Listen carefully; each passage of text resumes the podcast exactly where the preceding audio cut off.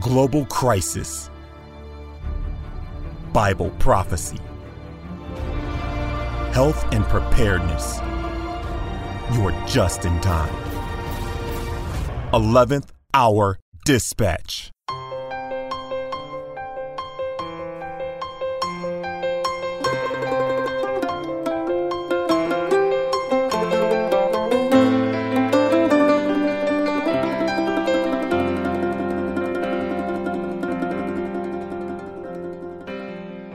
Father in heaven, we thank you for another opportunity to explore what's going on in this world as it relates to your plan for us as individuals and for this world. And we ask that you'd give us clarity and understanding as we explore these themes in the prophecies of your word. In Jesus' name, amen. Welcome to 11th Hour Dispatch. I'm Scott Ritzema, your host for another 30 minutes of news and information that are relevant today. What's happening in our world today? How do we understand that from a biblical perspective? Well, we covered on the broadcast yesterday the increasing violence and civil unrest and tensions and divisions and hatred that's happening in our country and how tragic and sad this is, particularly when it becomes eh, violent rhetoric and actions for that matter. And ended up on the broadcast yesterday with a little snippet, just a little quote from the Black Lives Matter website in terms of uh, you know officially what is this group all about? And you know on the front there's always some some good causes and many people involved with organizations that might otherwise not be pure and good. And those people being completely good intentioned and having correct ideas about many things but when you read this statement from the uh, you know what we're all about homepage front page of the blacklivesmatter.com website, you start to get a little bit of a picture that this there's more to this movement than meets the eye. And as Christians, we want to be very careful who we yoke ourselves up with, to not be equally yoked with a agenda or worldview or anything that is contrary to God and God's plan. And I'm quoting from the website right now. It says, We are committed to disrupting the nuclear family. And it goes on to say that villages, the so called proverbial collective, it says villages collectively care for, quote, our children.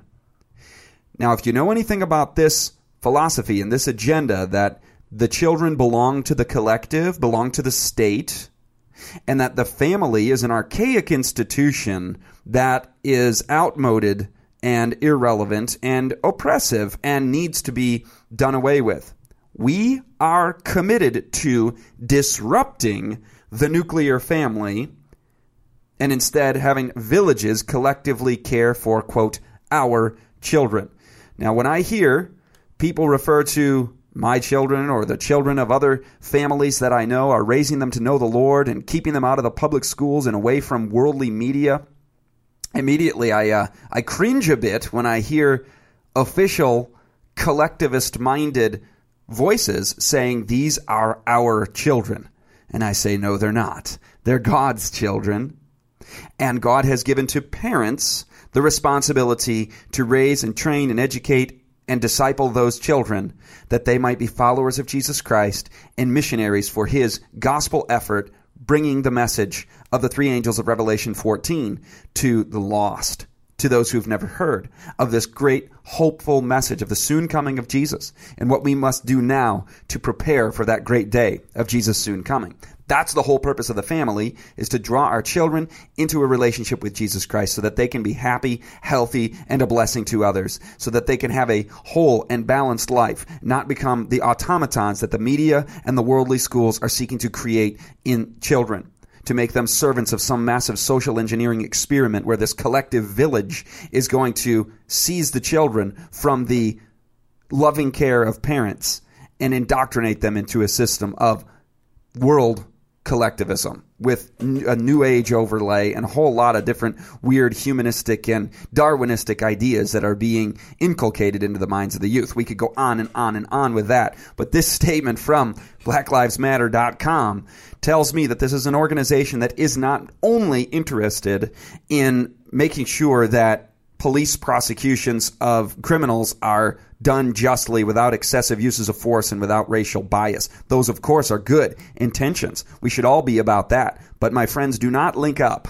with organizations that come out and say, we're trying, we're here to disrupt the family. We're trying to do away with the concept of the nuclear family, mother and father, children in the home. Deuteronomy 6 style.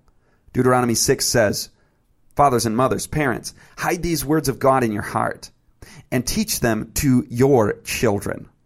Yes, they are our children, meaning mom and dad's children. And talk about these commandments as you rise up and as you lie down and as you walk by the way. That's what Deuteronomy 6 says.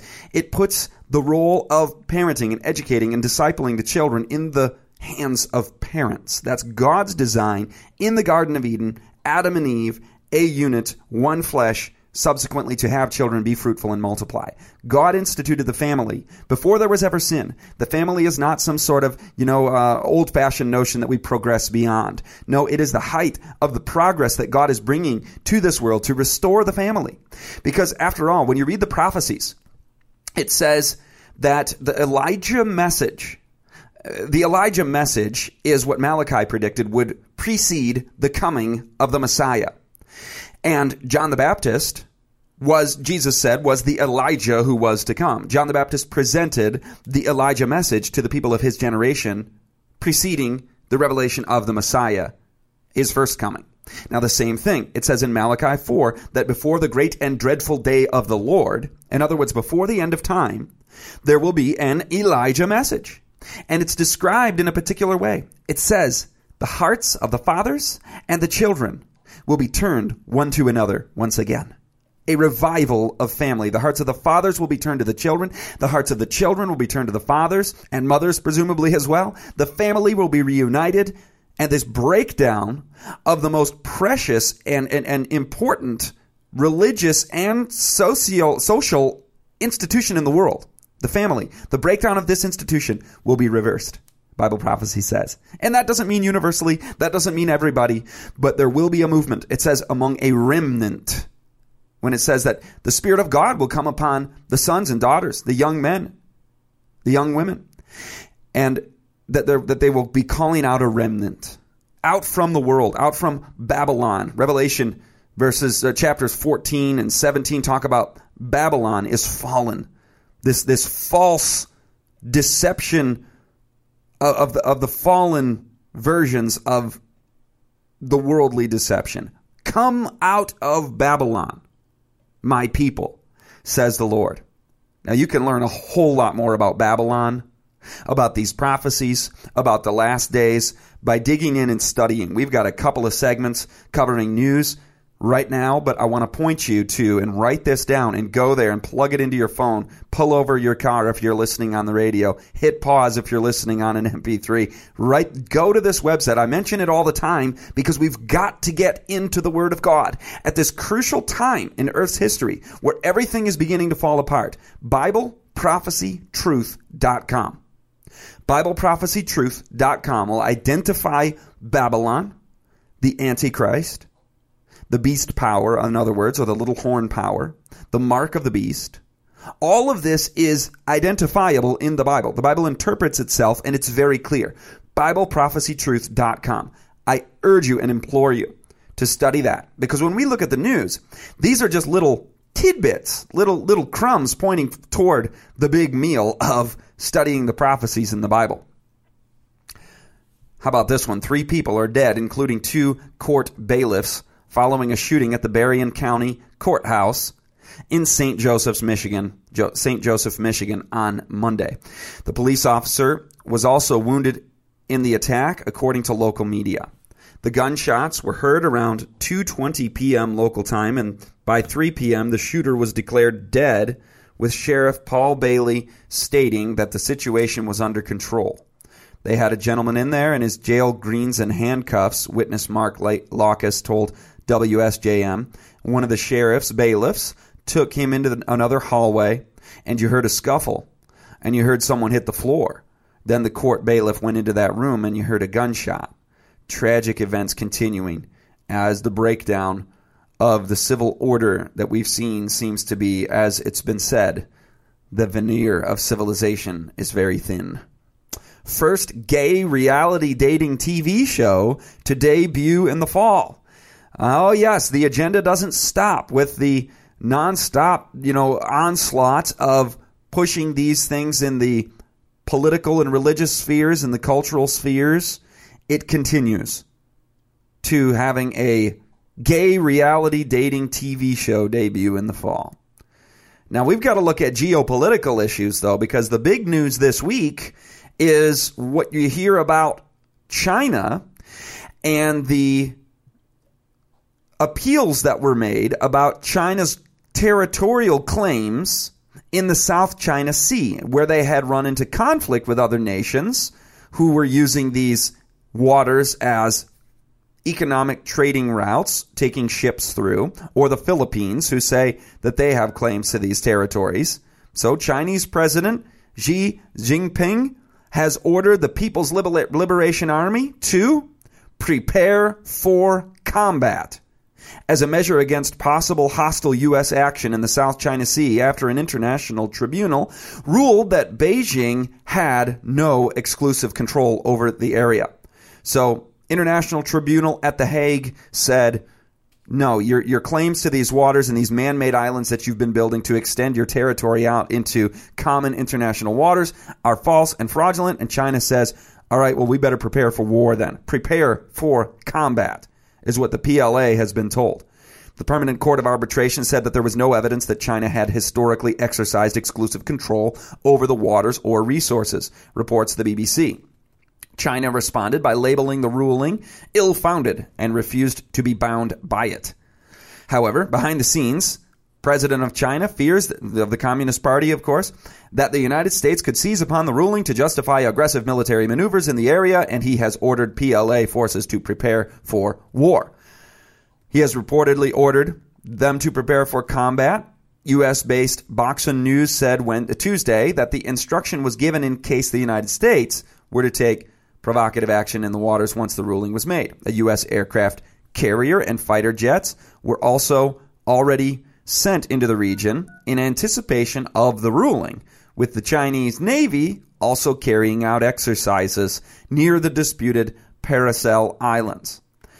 Last October, China had said that it was, quote, not frightened to fight a war with the United States. Folks, do you realize what that would look like?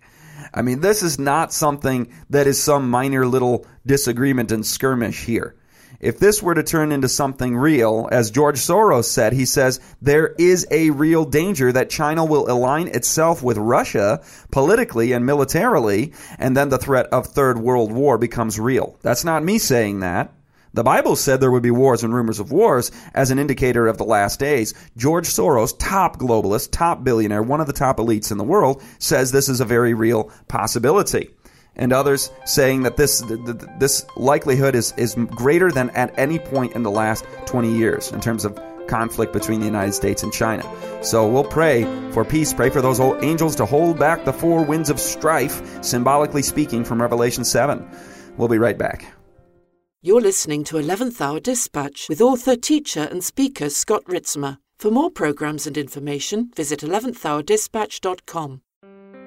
Did you know that heavily rhythmic music, which is basically all popular music today, can actually alter your state of consciousness? Musician William Ora explains, quote, "We had discovered something that people knew eons ago, that polyrhythms can be used for hypnotic induction, for altered states of consciousness, even for soul travel. And drummer and percussion scholar Mickey Hart agrees. Everywhere you look around the world, he says, people are using drums to alter consciousness. I have discovered, along with many others, the extraordinary power of music, particularly percussion, to influence the human mind and body. And Jimi Hendrix said, We make our music so loose and hard hitting that it hits your soul hard enough to make it open. Get informed, folks. Truth is stranger than fiction. Google the words media on the brain to learn more.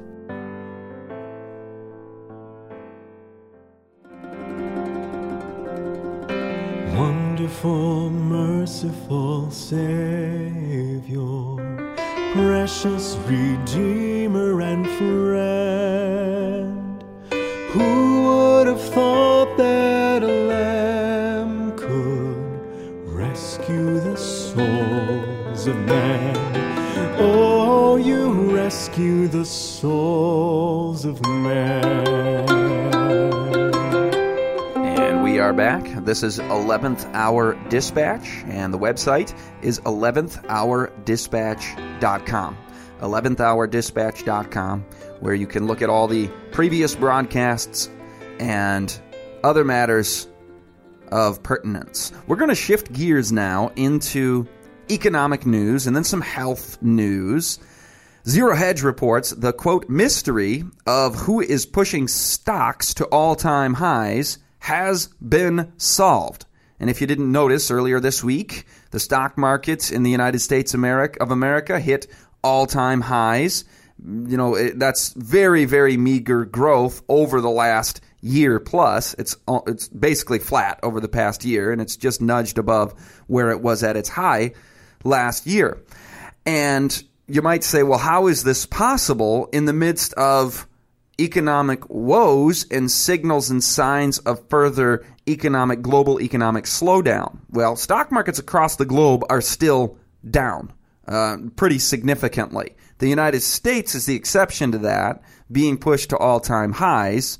And so there's a perception in this country that all is well in the global economy, but you just wait. The, if economic law will have its way, and, and the Lord can, can withhold the, the, uh, the four angels standing at the four winds of the four corners of the earth, holding back those winds of strife. And so, you know, these things can be uh, the can can be kicked down the road, if you will, in terms of the inevitable. Inevitable, but you know what can't go on forever won't go on forever, economically speaking. And so you might wonder, okay, you see a lot of institutional investors and the big smart money de, you know, uh, not deleveraging, but removing their investments from the equities markets and moving into more safe haven crisis types of hedges that they're that they're betting on. So why do then the stocks continue to rise? Well, it says it here in the Zero Hedge article, a surge in net global central bank asset purchases is now the highest since 2013.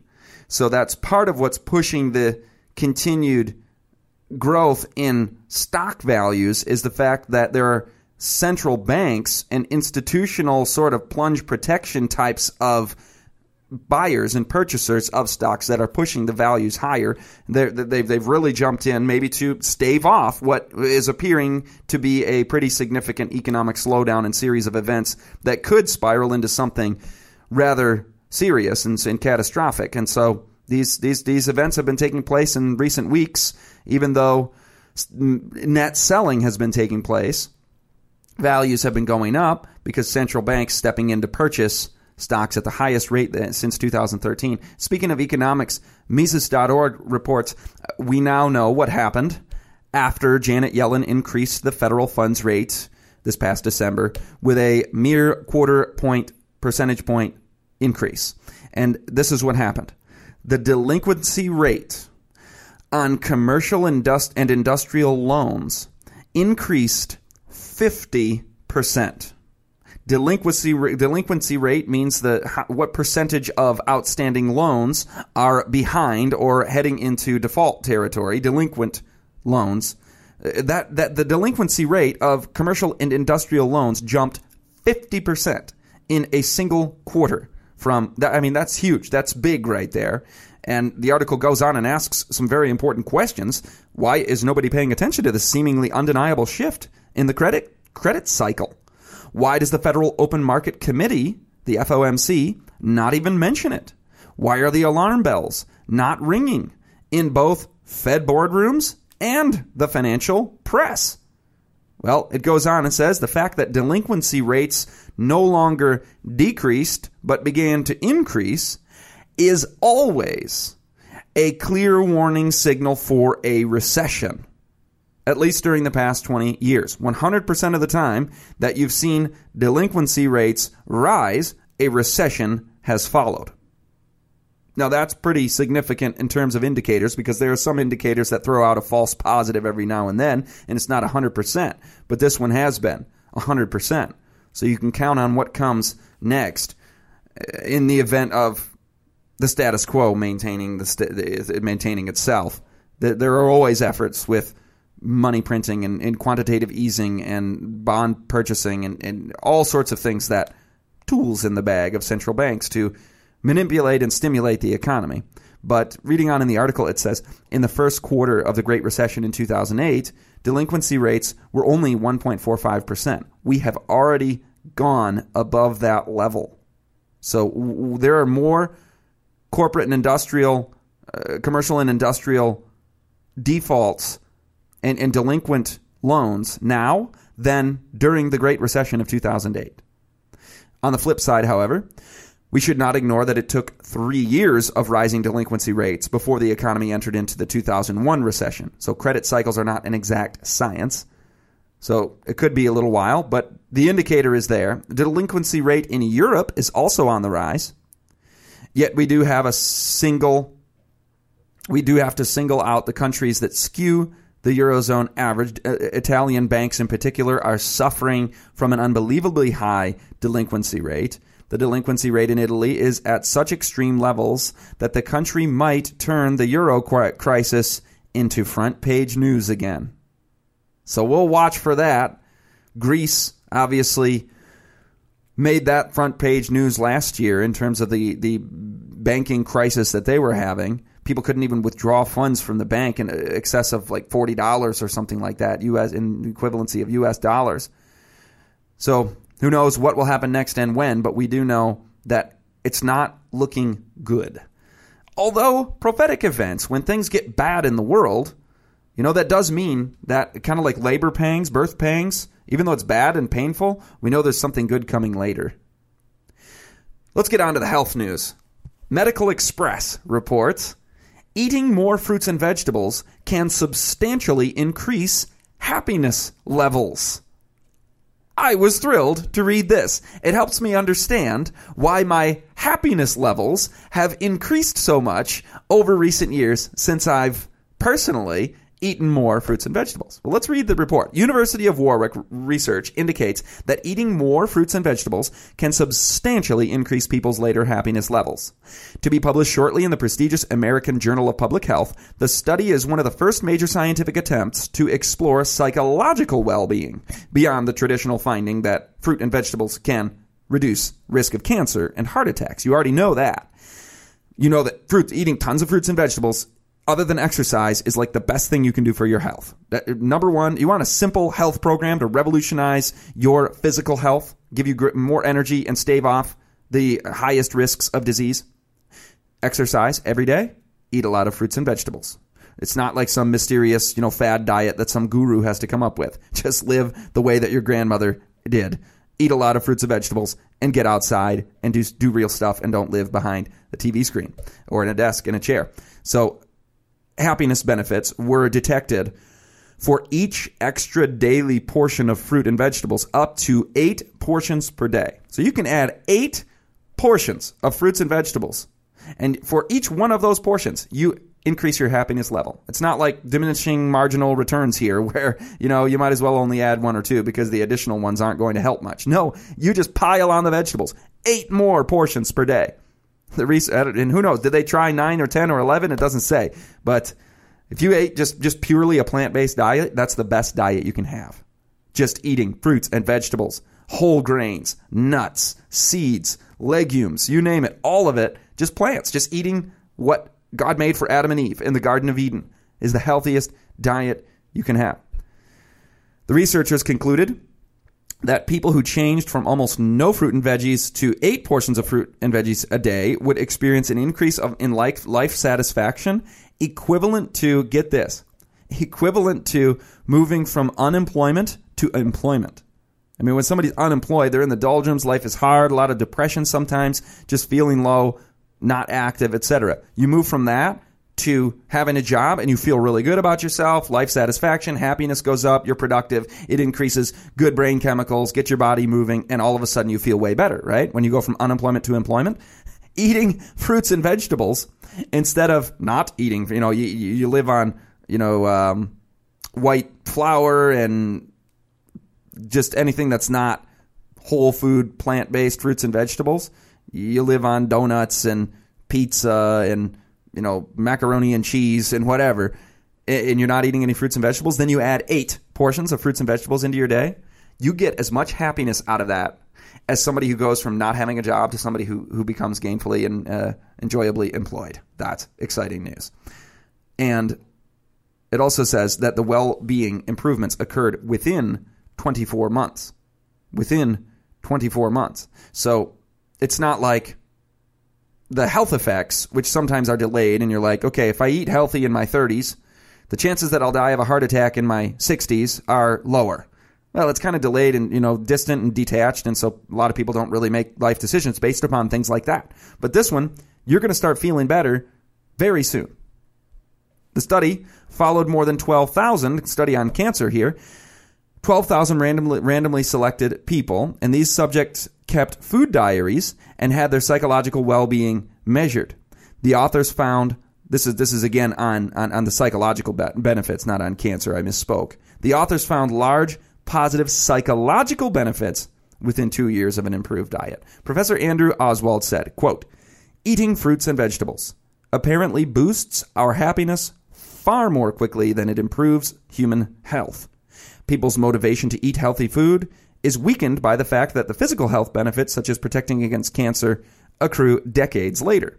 However, well being improvements from increased consumption of fruits and vegetables are closer to immediate. And actually, you do feel better sooner than 24 months because you have more energy. And when you have more energy, you're, you've got more brain energy, you've got more brain power, more physical power. You, you don't feel as sluggish when you get off of the garbage food. So it's going to happen a lot faster than that. Mercury News reports employees at San Francisco startup Nootrobox don't eat on Tuesdays.